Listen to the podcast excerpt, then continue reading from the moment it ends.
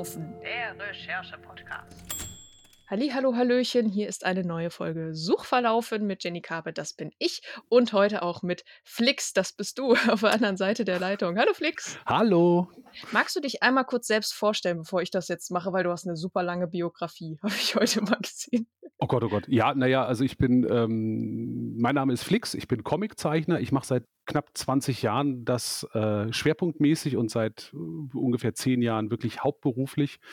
Ähm, ja, ich zeichne regelmäßig für die FAZ. Da habe ich eine mhm. Reihe, die jeden Montag erscheint. Die heißt Glückskind. Ich zeichne regelmäßig für das Kindermagazin vom Spiegel und bringe immer mal wieder größere und kleinere Bücher im Carlsen Verlag heraus, ähm, die ich selber schreibe und in der Regel auch selber zeichne. Sehr schön. Ich habe auch eine, eine Menge Bücher hier im Regal stehen von dir, schon so seit meiner seit meiner Schulzeit. Also ich glaube, es fing an mit Held und dann mit Faust. da fing es ähm, bei mir auch an. so fing es bei dir auch an, ja. War dann, war dann, oder ja, mit Faust fing es ja, glaube ich, eigentlich an. Ähm, das Thema heute ist nämlich, ähm, wie man ja klassische Literatur und klassische Comics äh, adaptiert, weil du bringst jetzt gerade, wenn dieser Podcast erscheint quasi, ähm, dein neues äh, Comicbuch heraus, das ähm, bei Carlsen erscheint, und zwar äh, das Humboldt-Tier. Mhm. Ähm, auch bekannt als Masopilami. Ich musste äh, schauen, wie man es ausspricht. Sehr gut. Es gibt viele sprachliche Varianten von diesem Namen. Oh ja, weil es ist ja ein, ein palumbisches Tier, aber kommt aus einer äh, franco-belgischen Feder, sag ich mal. Ich weiß gar nicht, wie die das aussprechen dann. Ähm. Marsupilami. Oh. Ungefähr so. Ähm, das ist auch okay. Man kann auch Masu, wir sagen eigentlich immer, wenn wir darüber sprechen, immer nur Masu. So, das ist, Kurzform, das, das reicht. Das Marsu. Das Marsu, so. genau. Was ist das Marsupilami? Was ist das? Ähm, das ist, ja, also ich fasse das immer ganz gerne zusammen. Es ist ein Wundertier. Es ist eigentlich eine ah. Lücke in der ähm, Evolution, ein Tier, was es geben sollte, was es aber irgendwie nicht geschafft hat. Und darum wurde es eben von André Franquin 1952 ähm, erfunden und äh, in die Comicwelt eingeführt. Wir haben das Masopilami, muss man sich vorstellen, ist ungefähr so groß wie ein sechsjähriges Kind. Ist gelb, hat kurzes Fell, ähm, ja, so lange Ohren, die runterhängen, so eine Mischung aus Schweineohren und Spitz. Ähm, hat auf dem gelben Fell schwarze Punkte.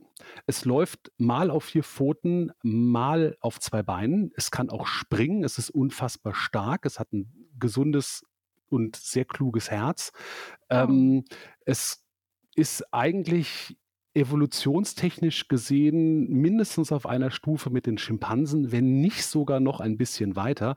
Und es hat einen ungefähr acht Meter langen Schwanz, ähm, mit dem es alles Mögliche machen kann. Das heißt, es benutzt es als Sprungfeder, als Angel, als ähm, Tauziehseil, als Rettungsleine. Also dieser Schwanz kann einfach alles. Und äh, ich glaube, da ist Ralf König drauf neidisch. das hast du sehr schön gesagt. Ähm, in, in Deutschland kennen wir ja das Masopilami, glaube ich, aus Fix und Foxy. Also äh, in, in, in Frankreich und in, in Belgien war es ja dann in, in Spirou drin. Ähm, genau, in Deutschland gab es ja solche. Gehabt. Äh, genau, in Deutschland gab es diese, diese äh, Spirou-Hefte nicht, aber das hat Rolf Kauker dann damals gemacht. Der hat ja auch ja. dann Asterix da drin äh, veröffentlicht und neu übersetzt und den eigenwilligen Namen gegeben. Und das Masopilami hieß ursprünglich auf Deutsch Kokomiko. Genau, habe ich eben auch irgendwie gelesen, wo ich so dachte, okay. Ich habe auch dann, bin ich irgendwie in so ein leichtes Rabbit Hole und habe geschaut, wie die Schlümpfe im Original heißen und wie sie dann bei uns heißen okay. Le Strumpf. Ähm, das ist schon sehr witzig. ja, ja, ja. Also äh, diese Namen sind tatsächlich von Land zu Land anders und man gewöhnt sich ja dran. Also ich fand das äh, ganz interessant, ähm, dass dann Spirou bei uns auch Spirou heißt, so wie in Frankreich. Sein Eichhörnchen dagegen Spip im Original, also in Frankreich. In Deutschland Pips. Also okay. reicht gedreht. Spirou heißt dann in den Niederlanden Robbedos und in Schweden Splint. Also auch da wandert der Name irgendwie immer weiter und man hat sich dran gewöhnt und dann, dann heißt es halt so. Ja, haben wir ja mit Tick, Trick und Track äh, und, und, und Dagobert und ja. Gustav äh, Ja, ja, Eigentlich die auch, ne? ja, finde ich auch vollkommen in Ordnung. Also, wichtig ist, dass es eigentlich in einer jeweiligen Übersetzung immer 'ne Kontinuität hat. Ähm, und manche Namen sind ja auch für, ähm in anderen Ländern also, die funktionieren nicht so gut. Also, wenn wir die Le Strümpf, also die Strümpfe auf Deutsch übersetzen, klingt komisch. Da sind die Ja. Schlümpfe schon besser, ja? Und zum Beispiel das, äh das Humboldt-Tier, so wie mein Masupilami-Band heißen wird, ist 'n Titel, der funktioniert in Deutschland. Ähm, in Frankreich wird der 'n anderen Titel bekommen. Ja. Also, Äh, erscheint der auch in Frankreich? Ja, das ist das Besondere diesmal. Ja, wir erscheinen fast zeitgleich in Deutschland und Frankreich, also mit einem Unterschied von 4 Wochen. Ach cool. Na ja, gut, der Anlass ist natürlich auch, dass, äh, das Masupilami jetzt 70 Jahre alt wird, ne? Ja, das bietet sich an und, ähm, man hat in Frankreich vergessen, einen Band dafür in Auftrag zu geben und dann nimmt man das von dem Deutschen. Das ist dann auch völlig in Ordnung. Ist Also, ja da auch irgendwie 'ne Ehre für dich, ne? Äh, schon. Also, Mhm. äh, ich mache da gerne Witze drüber, weil ich muss das so 'n bisschen beiseite schieben. Also, das ist wirklich mit Abstand das größte Projekt, was ich je gemacht habe. Gleichzeitig unter wirklich schwierigsten Umständen, also Mhm. so was die Weltlage angeht und damit Mhm. eben auch der Einfluss auf, äh, den Arbeitsalltag. Und, ähm, wenn man da dauernd drüber nachdenkt, dann weiß ich nicht, dann weint man irgendwann und das ist nicht so gut. Deswegen lieber beiseite packen, Ja. fertig machen. Es ist 'n Buch wie jedes andere auch. Ja. Ich habe auch das Gefühl, dass in Deutschland so die Wertschätzung für Comics gar nicht so groß ist wie jetzt im im in in anderen europäischen Ländern, grade wenn man nach Belgien und Frankreich schaut.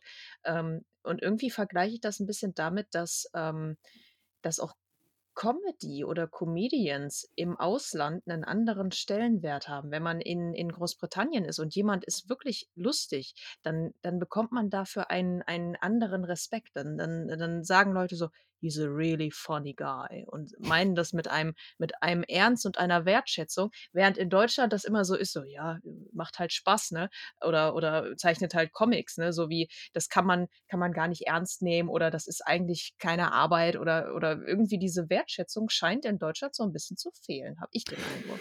Ja, ja, das ist auch also, es wird besser, muss man, äh, sagen. Also, da kann ich ja inzwischen auch auf 'ne gewisse Zeit zurückblicken und kann ehrlich sagen, ja, es hat sich verändert, also zumindest, äh, in meinem Umfeld. Ja. Ähm, aber trotzdem, also, wenn hier jemand in der Nachbarschaft 'n Umzug hat oder 'n Regal aufbauen muss, dann dann klopft man beim Flix, weil der ist ja da und komm, die Bildchen, die kannst du auch noch später fertig malen. Das ist nicht so wichtig. Was machst du grade, Mickey Maus ja? Ne.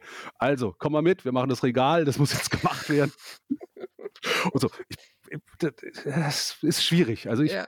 Bin derjenige, der immer zu Hause ist. Ja, Mhm. das, ähm, erfährt ähnlich wenig Respekt wie Hausfrau und das ist beides falsch.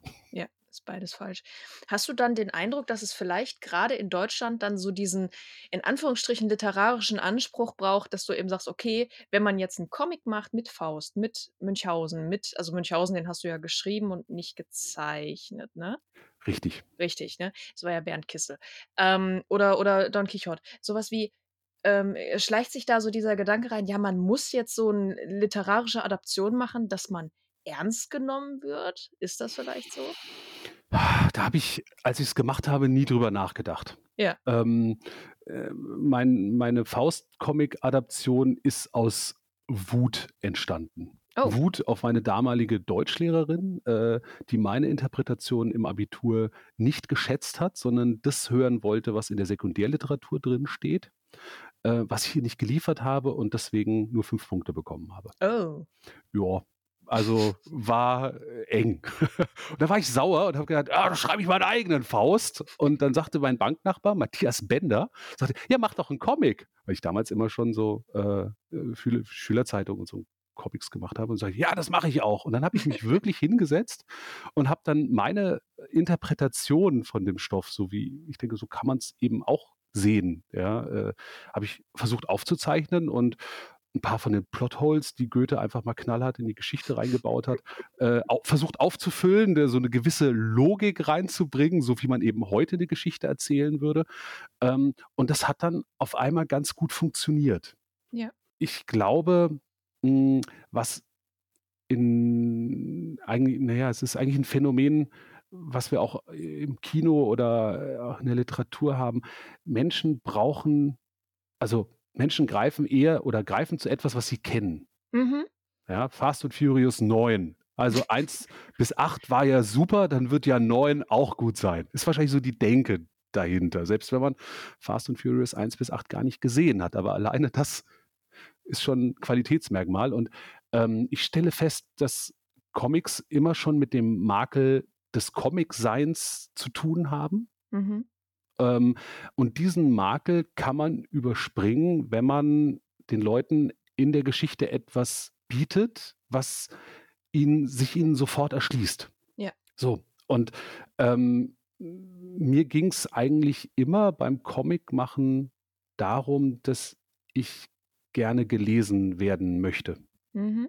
Also das war für mich schon zu Schulzeiten nie Selbstzweck.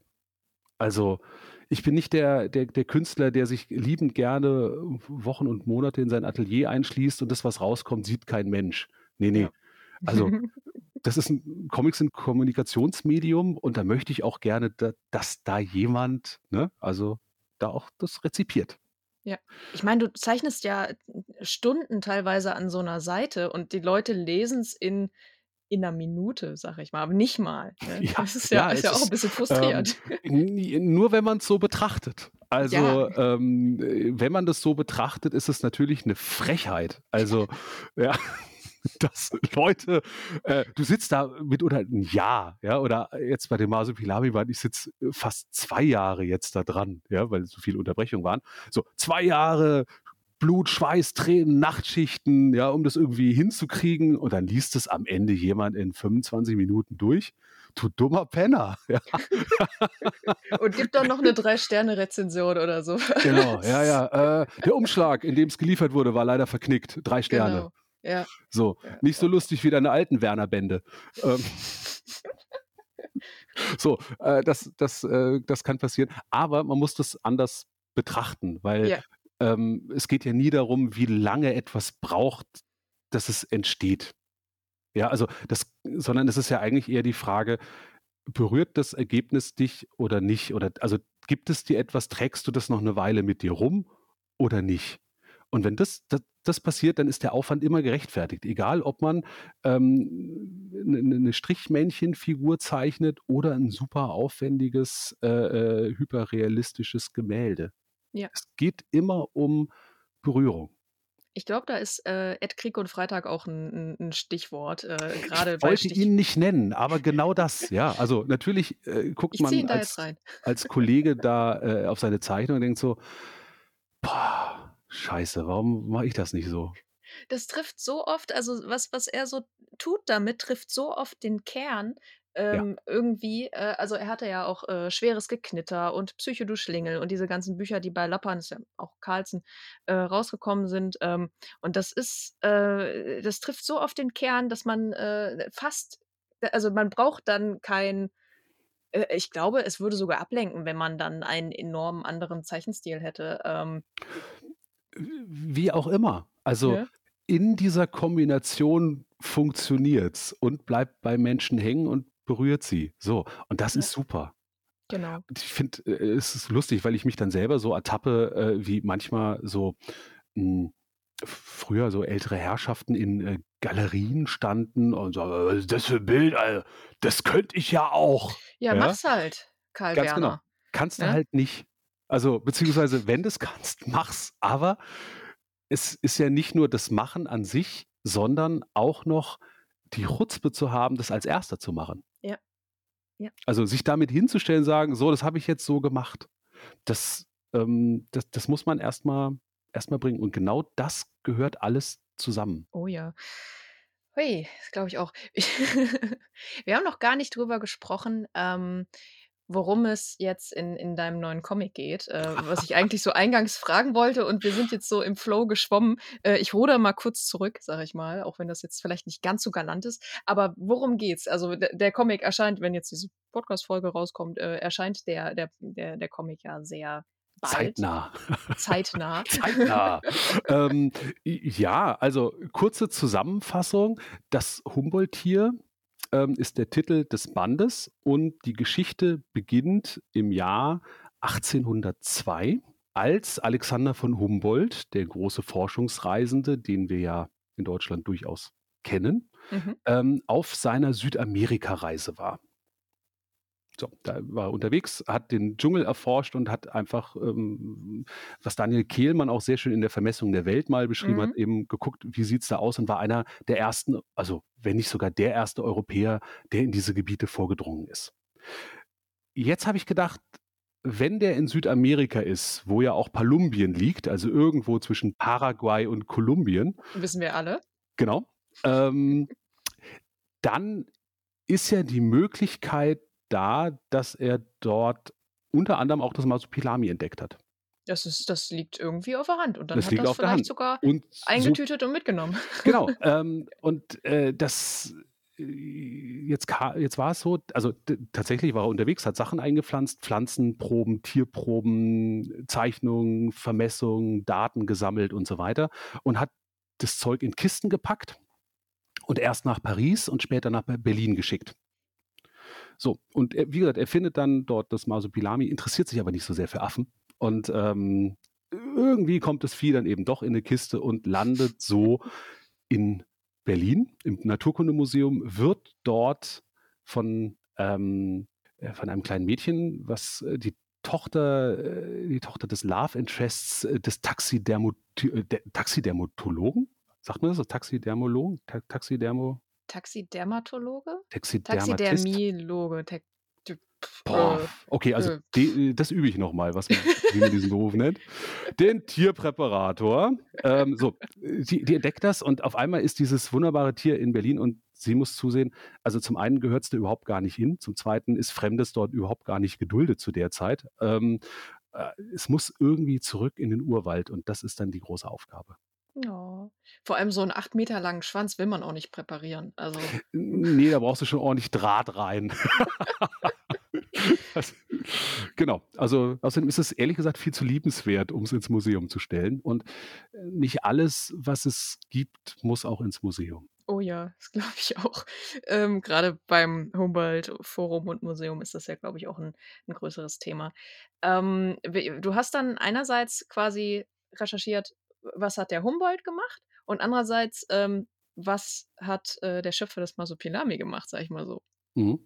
Also, du hast, äh, die beiden die beiden Welten zusammengebracht. Du hast ja auch schon mit, äh, Spirou in Berlin quasi ein ein ein französisches ähm, eine französische Figur, äh, nach Berlin gebracht und jetzt jetzt machst du's quasi wieder. Also, du du deutschst es ein.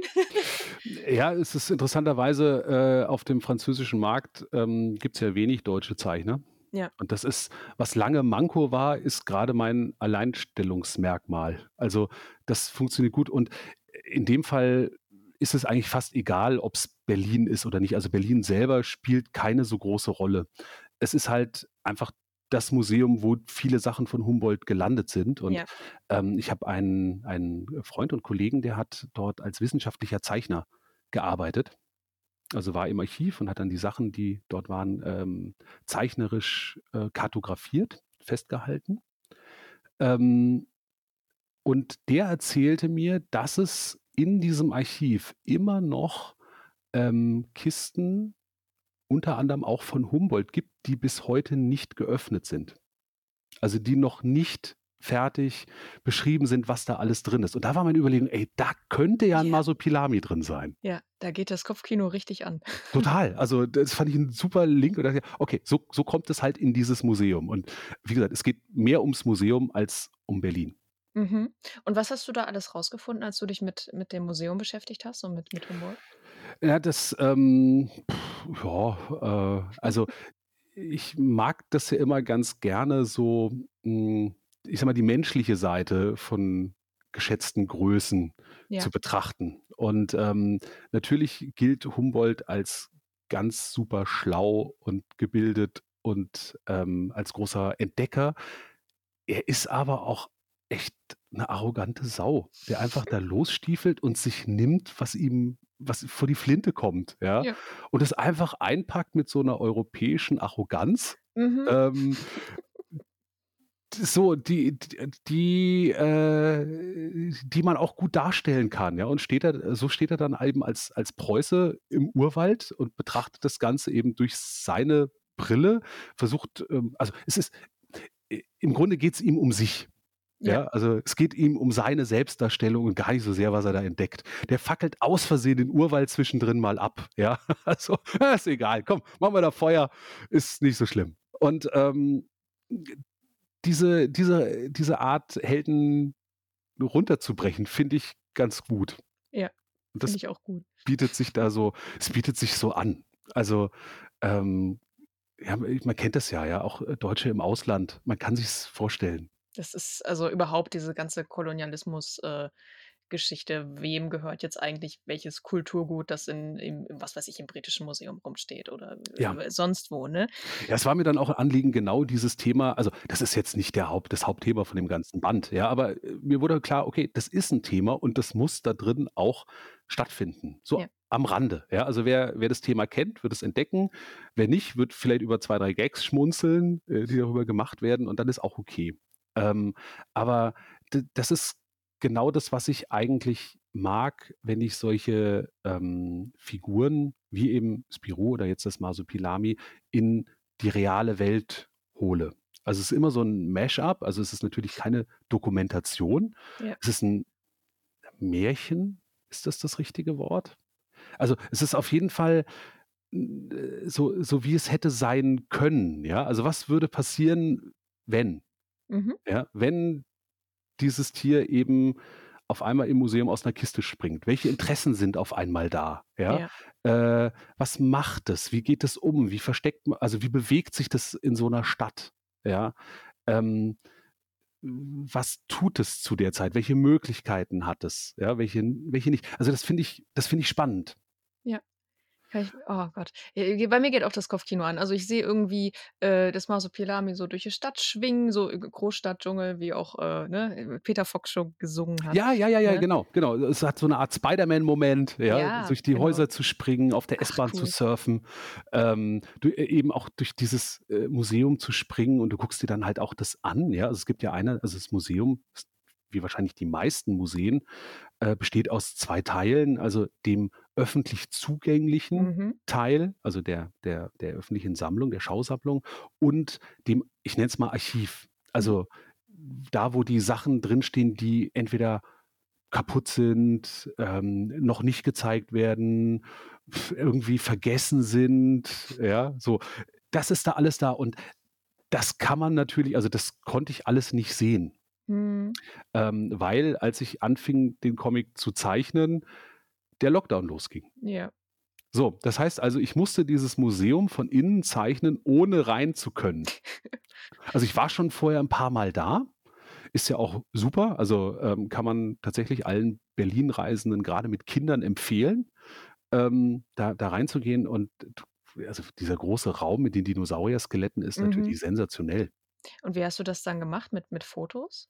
Ja, genau. Also ich habe dann ähm, versucht, äh, Archivfotos zu finden.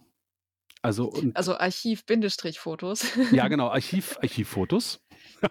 also fo ähm, na, Fotos vom Museum, aber eben auch Fotos äh, vom Archiv, mhm. äh, von, den, von den Räumen hinten dran und auch möglichst welche aus der Vergangenheit. Ja, damit du beides darstellen kannst. Genau, weil da kommen wir dann wieder auch auf, wieder auf, also mir ist es dann wiederum wichtig, dass so bestimmte historische Dinge auch wieder korrekt sind. Mhm. Ja, also der Berlin-Teil oder der Museumsteil der Geschichte spielt dann nämlich 150 Jahre später. Also der spielt dann 1932 und äh, da sind wir ja dann auf einmal mitten in der ah. Weimarer Republik. Und 1932 ist ja auch dann Spirou gegründet worden, das Magazin dann. Ne? Ah, du bist sehr schlau. Ja, ja. genau, genau, genau. Also das ist, äh, im Grunde handelt es sich dann bei dem Masupilami, was wir da haben, gar nicht um das Masupilami, was André Franquin geschaffen hat, sondern um dessen Vater. Oh. Ja. Das finde ich schön. Also du hattest, du hattest auch ein paar Freiheiten mit, mit, mit dieser Geschichte. Also wie viel wurde dir da irgendwie, wurde dir überhaupt was vorgegeben, sag ich mal so? Wenig, ähm, wenig. wenig. Also es sind natürlich die üblichen äh, äh, Vorgaben, die äh, bei solchen Projekten da sind, bei Comics, die, also die, sagen wir mal, eine bekannte Hauptfigur haben oder mhm. äh, und die als Kinder-Jugendcomic gelten. Das bedeutet natürlich, Nacktheit geht nicht, ähm, Gewalt in Grenzen, ja, also Mhm. Waffen sind okay, man darf auch schießen, es darf man darf auch treffen, aber man darf nicht bluten. Ja. Ja, so, also d solche Dinge. Ja, also, äh, Politik auch in Ansätzen. So, äh, alle auf der anderen Seite, du kannst nicht von der Weimarer Republik erzählen ohne Politik. Ja, und so anarchistisch, wie das Masupilami ist, ist es tendenziell auch eher links als rechts. Ja. So, also, aber das sind alles so Dinge, die kannst du dann aus der Figur wieder ableiten, ja? Also, das meine ich dann. Also, du schiebst die in diese Zeit, du hast die Gegebenheiten, dann guckst du auf einmal, okay, was was macht es? Wo steht es? Wie geht es um? Und das Maso hat ja eine riesige Intuition. Das spürt schon sehr genau, wer Freund und wer Feind ist. Mhm. Ach Gott, jetzt wir nehmen das viel zu lange vor Release auf. Jetzt will ich diesen Comic anschauen. Äh, och Mann, ist voll gemein. Ja, aber ich sage mal so, 'ne Figur wie Herr Nudik, den du in deiner Glückskind-Reihe drin hast, den könnte man dann quasi nicht reinpacken, weil der nackt in der Botanik rumsteht. Ganz genau. Ja, Ja. das ist auch ähm, ist selbst für 'n Zeitungstrip wie die FAZ schwierig. Mhm. Und, ähm, um da 'n kurzen Schlenker hinzumachen, auch in der Kombination auch da mit einer, äh, jugendlichen beziehungsweise kindlichen Hauptfigur, die, Mhm. äh, als junges Mädchen in der Botanik auf 'n nackten Mann trifft. Da muss man aufpassen. Das Oh weckt ja. ganz schnell schräge Assoziationen und deswegen, ähm, hat das äh, gibt's da klare Regeln, also die ich Ja. für mich aufgestellt habe, damit ich das erzählen kann. Ja. Also, ähm, die die die das Thema Nacktheit ist nie Thema. Genau, genau. Es ist immer seine seine Verschwörungstheorie oder sein Genau. „Die da oben und, äh, und ich kann heute nichts sehen, weil mir der Fahrradhelm verrutscht ist“, ne? Das ist Genau, das ist das ist Ja. das Einzi also, da da das ist und die beiden kommen berühren sich nicht. Ja, oh Gott, ja. Also, die dürfen sich, äh, nicht berühren. Also, das Maximum ist ist, dass das Mädchen Herrn Nuding Muffins anbietet. Ja, so dass er sich dann einen nehmen aber da ist immer noch 'n Backblech Abstand. So, und das ist mir ganz wichtig, weil sonst Ja. wird das sonderbar und, ähm, ja, wie gesagt, also, ich hatte auch mal, äh, d grade bei Glückskind 'ne Folge, wo dann, ähm, äh, die Tochter, also das Mädchen, morgens keinen Bock hat aufzustehen, ja, und der Vater sagt: „Ah, aufstehen, das wird 'n schöner Tag.“ Und sie sagt: „Ja, aber wenn's 'n schöner Tag ist, dann im Kern können wir doch auch liegen bleiben. Ja, da wird's doch noch schöner.“ Und dann sagt er: „Hey, eigentlich richtig“ und legt sich dann neben sie ins Bett. Ja. Und da gab's Zuschriften, äh, wo Leute sagen: „Oh, das geht aber nicht. 'N Vater sollte sich nicht zu der Tochter ins Bett legen.“ Aha. Und da habe ich gedacht: Äh. „Okay“, also, äh, äh, kam auch also, ist weder mir noch der Redaktion der Zeitung aufgefallen. Wir gucken das ja immer sehr genau an, Mhm. was da veröffentlicht wird. Aber da hat keiner dran gedacht, aber es haben Leute daran gedacht. Und da habe Mhm. ich gedacht: „Okay, das ist wirklich etwas, was man ernst nehmen muss und Ja. wenn's darum nicht geht in der ganzen Geschichte, dann muss man das auch nicht zeigen.“ Weißt du, dann muss man das auch nicht machen. Warum? Also, dass der Vater und die Tochter 'n liebevolles Verhältnis zueinander haben, kann man ja auch auf eine andere Art und Weise Ja. zeigen. Genau, das merkt man ja auch oft genug, äh, in in in anderen Dingen. Ja, und also, wie gesagt, äh, da, ähm, äh, Spoiler, ich bin ja selber Vater von 2 Töchtern. Ja. Und, ähm, wir haben immer ein Familienbett. Also, das heißt also, es ist für mich, äh, ja, norm Normal. Ja. normal. Ja, also, ich habe da gar nicht drüber nachgedacht, dass man das als nicht normal empfinden könnte. Aber wenn ich mir natürlich die Generation meiner Eltern angucke, Mhm. ähm, da waren Dinge wie Familienbett nicht so üblich. Also, schon gar nicht als dauerhafte Institution. Da ist man mal, äh, zu Papa oder zu Mama ins Bett gehuscht, wenn man schlecht geträumt hat. Ja. Ähm, und die FAZ-Leser sind ja mehr aus dieser Ja, 'n Generation. bisschen älter. Ja, und Mhm. dann ist das 'n anderer Blick da drauf und du weißt natürlich auch nicht, was solche Bilder bei Leuten an eigener Erfahrung triggern. Ja. Also, auch nicht jeder hat das vielleicht als angenehm empfunden, wenn 'n Erwachsener bei ihm, äh, im Bett lag. Ja, Selbst stimmt. wenn so und, äh, so Dinge. Also, das ist schon spannend, ja, Ja. das dann zu sehen, wie die Reaktionen sind. Da sind wir wieder bei der Sache, es berührt Leute und, ähm, dann ist ja dann ist was geschafft. Oh ja.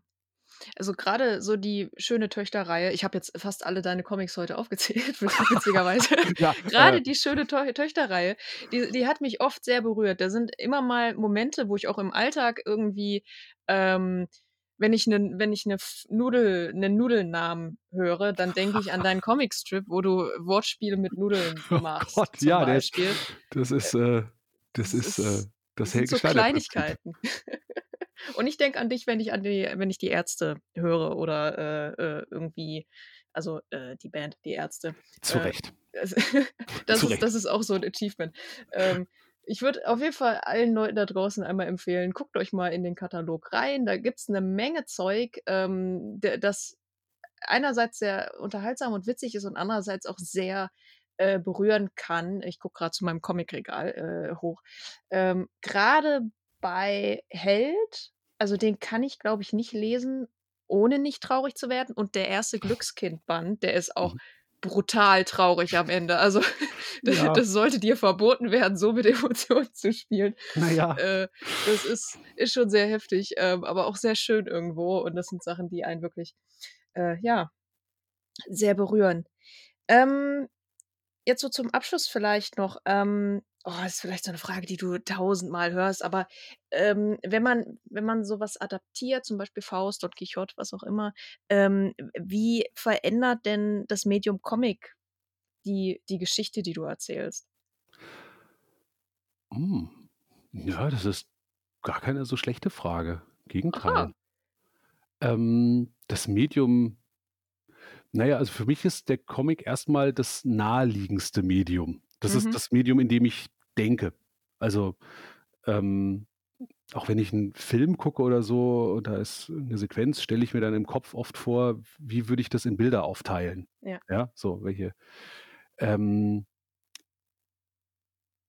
hm, du kannst äh, also du kannst natürlich im Comic Dinge viel direkter zeigen. Also, was passiert oder wie die Figuren aussehen. Du gibst dem Ganzen, äh, äh, ja, 'n 'n Ges Gesicht. Du legst es dadurch natürlich deutlicher fest, als es zum Beispiel der Originalstoff von Goethe gemacht hat. Also, Ja. wie man sich Mephisto vorstellt, ist völlig offen. Ja, es gibt zwar paar grobe Beschreibungen, aber es ist wirklich sehr, sehr offen und, Ja. ähm, 'n Comic lässt dem Betrachter diese Freiheit nicht. Ähm, ich gleichzeitig helfe ich damit auch dem Betrachter. Also, ich oder ich Ja. biete 'ne Hilfe an, sagen wir mal so. Ja, dadurch wird's Ähm greifbarer. Genau. Und es ich die die Menschen haben unterschiedliche Zugänge zu Stoffen. Also, manchen fällt es leichter, das zu hören. Manchen fällt's leichter, das Text zu lesen. Den nächsten fällt's leichter, ähm, 'n Film zu schauen oder 'n Theaterstück zu gucken oder eben 'n Mhm. Comic zu lesen. Ich verstehe meine Arbeit eigentlich als 'n Angebot. Mhm. Ja, also 'n Angebot, äh, sich auf 'n Stoff einzulassen und eben auch als Angebot mal zu gucken, dass man's anders sehen könnte, als wir's bisher im Regal stehen haben. Ja. Ähm, es ist für mich auch grade wenn ich so 'n Klassiker adaptiere, immer die Frage, ähm: „Kann der heute noch was?“ Ja, Ja. funktioniert der heute? Funktioniert der noch, ja. Genau. Und da merkt man ganz häufig, dass bestimmte Geschichten durch die Zeit wandern können. Ja, Und ich glaube, Don das ist Quijote mit den ja, das Windmühlen ist 'ne wird dann 'ne Windanlage, ne? das ist 'ne riesen 'ne 'ne 'ne Riesenqualität, wenn man das geschafft hat. Ich glaube, dann ist es ein Klassiker. Also, Ja. wenn ein Buch in verschiedenen wenn man die Geschichte in verschiedene Zeitebenen, äh, und Umfelder verlegen kann und sie funktioniert immer noch, weil dann steckt da irgend 'n Kern drin, der so, ähm so stark und so archetypisch allgemeingültig ist, Ja. ähm, dass man das Umfeld austauschen kann. Und ich ich ich habe Bock, Leuten zu sagen: „Ey, es gibt so geile Geschichten, guckt euch das an. Guck mal, so würde ich's machen. Wie würdest du's machen? Ja, Ja. lasst eure Variante davon sehen.“ Und, ähm, da jeder, der der sich ja mal so 'n bisschen mit Geschichten erzählen beschäftigt hat, weiß, dass es im Grunde eh nur 10 Grundtypen von Geschichten gibt, Ja. ja, ist es auch vollkommen wurscht, dass es das schon gibt. Ja, weil deine Sichtweise davon gibt's halt noch nicht. Genau. Ja, und da sind wir wieder äh, bei, auch bei Leuten wie Krieg und Freitag. Diese Variante gibt es eben noch nicht und darum Richtig. ist sie wichtig und gut. Ich habe gestern erst eine ganz fantastische Folge Arte Tracks gesehen, wo es genau darum geht, wo auch so ein sehr ähnliches Fazit gezogen wird. Da geht es dann um äh, Songs, um, um Coverversionen, also insbesondere diese Elton John-Nummer, wo vier Songs von ihm zusammengeworfen wurden und das war ein riesen Vierfach-Platin-Erfolg mhm. und ähm, Felix Jen hatte seinen Erfolg mit Ain't Nobody, was ja eigentlich von Chaka Khan kommt und so mhm. und, und, da wird erklärt, ähm, wie so eine, so eine Neuaufbereitung ähm, dafür sorgt, dass Leute Zugang zu einem Song finden. Gerade Ain't Nobody, Chaka Khan ist jetzt so ein Song, den, den meine Generation ähm, vermutlich sonst nicht gehört hätte, wenn sie jetzt nicht gerade mhm. ein bisschen äh, Musikgeschmack von den Eltern mitgegeben kriegt oder sowas. Ne? Ähm, und gleichzeitig hat zum Beispiel Felix Jähn dadurch seine internationale Aufmerksamkeit bekommen und hat dann eben die Möglichkeit bekommen, seine eigenen Inhalte zu machen. Eben dadurch, ja. dass er gezeigt hat, hey, das ist meine Sichtweise. Diese Sichtweise kann man mal hören. Und das gibt mir die Freiheit, jetzt auch mal Sachen zu tun, die, ähm, die vielleicht nicht funktionieren. Und ich habe das Gefühl, dass man sich manchmal erst beweisen muss mit, mit Stoffen, die andere Leute kennen, damit es für diese Leute ähm, zugänglicher wird. Also ähm, ich, also auch so in der deutschen Verlagswelt, sag ich mal, da mit einer ganz hochtrabenden Idee zu kommen als Debütroman für, für, für ein Verlagsdebüt, ist sehr viel unwahrscheinlicher, dass das angenommen wird, als wenn man sagt, okay, ähm, das hier ist ein guter Vergleichstitel, das ist meine Sichtweise darauf, also es ist ein neuer Turn auf ein Thema, das man kennt. Und dann kann man irgendwann mal schauen, ähm, ob man eben eine, einen Schritt weiter gehen kann. Na, Menschen brauchen ja einen Grund, warum sie zu einem Buch greifen ja. oder zur Musik greifen. Ja, ja. und ähm, äh, was weiß ich, wenn ich jetzt äh, einen Autor nehme wie Sibylle Berg, ja, mhm. die greife ich, weil ich inzwischen weiß, was kriege ich von Sibylle Berg. Ja, ja also, ich, ich weiß es durch äh, Schulz und Böhmermann. Ja, bitte, ja. ja. Und ähm, ich habe äh, die, das ist ein Name, der, der, der steht dann, aber die kann im Grunde schreiben, was sie möchte. Mhm. Ja, also das Buch kann heißen, wie es will. Ähm, ich werde es kaufen, weil Sibylle Berg draufsteht. Ja. So, ja. Und ähm, die Möglichkeit haben aber die wenigsten Autoren, beziehungsweise da muss man erstmal hinkommen. Ja. Und ich finde es ganz legitim, auf, also ein Buch so zu gestalten oder auch eine Geschichte so zu gestalten, dass sie für den Leser oder für den Käufer und die Käuferin einen Reiz ausübt. Ja. So, äh, das interessiert mich. Also wenn ich sage, ah, Spirou in Berlin, ja, sagen drei Worte, äh, das kenne ich nicht. Also Spirou habe ich schon mal gesehen, Berlin, also irgendwie, aber habe ich ewig nicht gelesen. Berlin, warum ist denn der in Berlin? Ah, das ist ja bei uns. Ja, äh, oh. oh, guck ich mal rein. Ja, und dann ja. liest du hinterher und denkst so, ach cool, ja, da lese ich die anderen Bände auch mal. Zum Beispiel. Ja, und diese, diese Herangehensweise finde ich super. Also ja. ich, ich mag das wirklich gerne. Und es wird natürlich, ähm, gibt es da auch andere Stimmen, ja, die sagen, man macht es sich leicht, beziehungsweise äh, man, man reitet auf dem Rücken eines anderen. Aber sind wir mal ehrlich, ähm, wir stehen alle auf den Schultern von anderen. Oh ja. Mit dem, was wir tun. Und das ist eine Frage, ob wir das zugeben oder nicht. Ja. Oder das transparent machen oder nicht. Und ob man sich leicht macht. Ich meine, hey, was ist gegen Leichtigkeit zu sagen? Eben auch. Also in dieser, in dieser Art of Tracks Folge führen die das so, ja, selbst, selbst Led Zeppelin und, und äh, Bob Dylan haben äh, Songzeilen äh, adaptiert von äh, Muddy Waters oder sowas, die dann nochmal 20, 30 Jahre vorher äh, Charterfolge hatten. Und die werden dann als also Bob Dylan und, und, und, und Led Zeppelin werden als große Meister gefeiert, wie als, als wäre alles nur aus ihrem eigenen, äh, ne, aus ihrem eigenen Schaffen gekommen. Ja. Ähm, und, und tatsächlich äh, baut sich immer alles aufeinander auf. Und so diese, dieses Fazit auch von dieser Doku, die man trotzdem super, ich werde die auch trotzdem verlinken, die ist wirklich sehr schön, ist so ein bisschen, dass ähm, die, ich glaube, bei Warner nachfragen, da haben die zwei Leute ähm, sitzen und die sagen so, ja, theoretisch, wir haben auch schon drüber gesprochen, wir könnten hier zehn Jahre lang äh, nur noch Coverversionen machen und auf unserem Backkatalog vertrauen und das neu aufbereiten, ähm, weil das werden garantierte Hits, aber danach wird es halt sehr dünn. Also mhm. man kann sich nicht nur aus dem Backkatalog aus ähm, äh, ausruhen und man muss schon äh, neue Talente äh, voranbringen, weil sonst ist man wirklich irgendwann komplett stuck. So, also die, die Mischung ja. macht's. So. Ja, ich glaube auch. Und ähm, wie gesagt, wenn man, also Kunst ist kein demokratischer Prozess. Also mhm. da dürfen nicht alle mitmachen. Aber es ist ähm, eine Gruppenarbeit. Gut, bei dir ist es äh, vielleicht sogar eher eine, eine, ja doch, nee, bei dir ist es auch eine, eine Gruppenarbeit. Ne? Du sitzt ja nicht alleine an deinem Reißbrett und sagst dir so, ich fange jetzt an, das Masopilami zu machen und der Verlag nimmt, nimmt das einfach so, wie ich es jetzt tue, sondern das hat ja einen größeren Prozess. Nee, ich muss mit, mit Leuten darüber sprechen. Ähm, ich, also mit eben in dem Fall sogar äh, drei Parteien, also äh, dem deutschen Verlag, dem französischen Verlag und äh, der Medienagentur, die okay. auch Teil der Rechte gehören. Ja. Ähm, das ist das eine.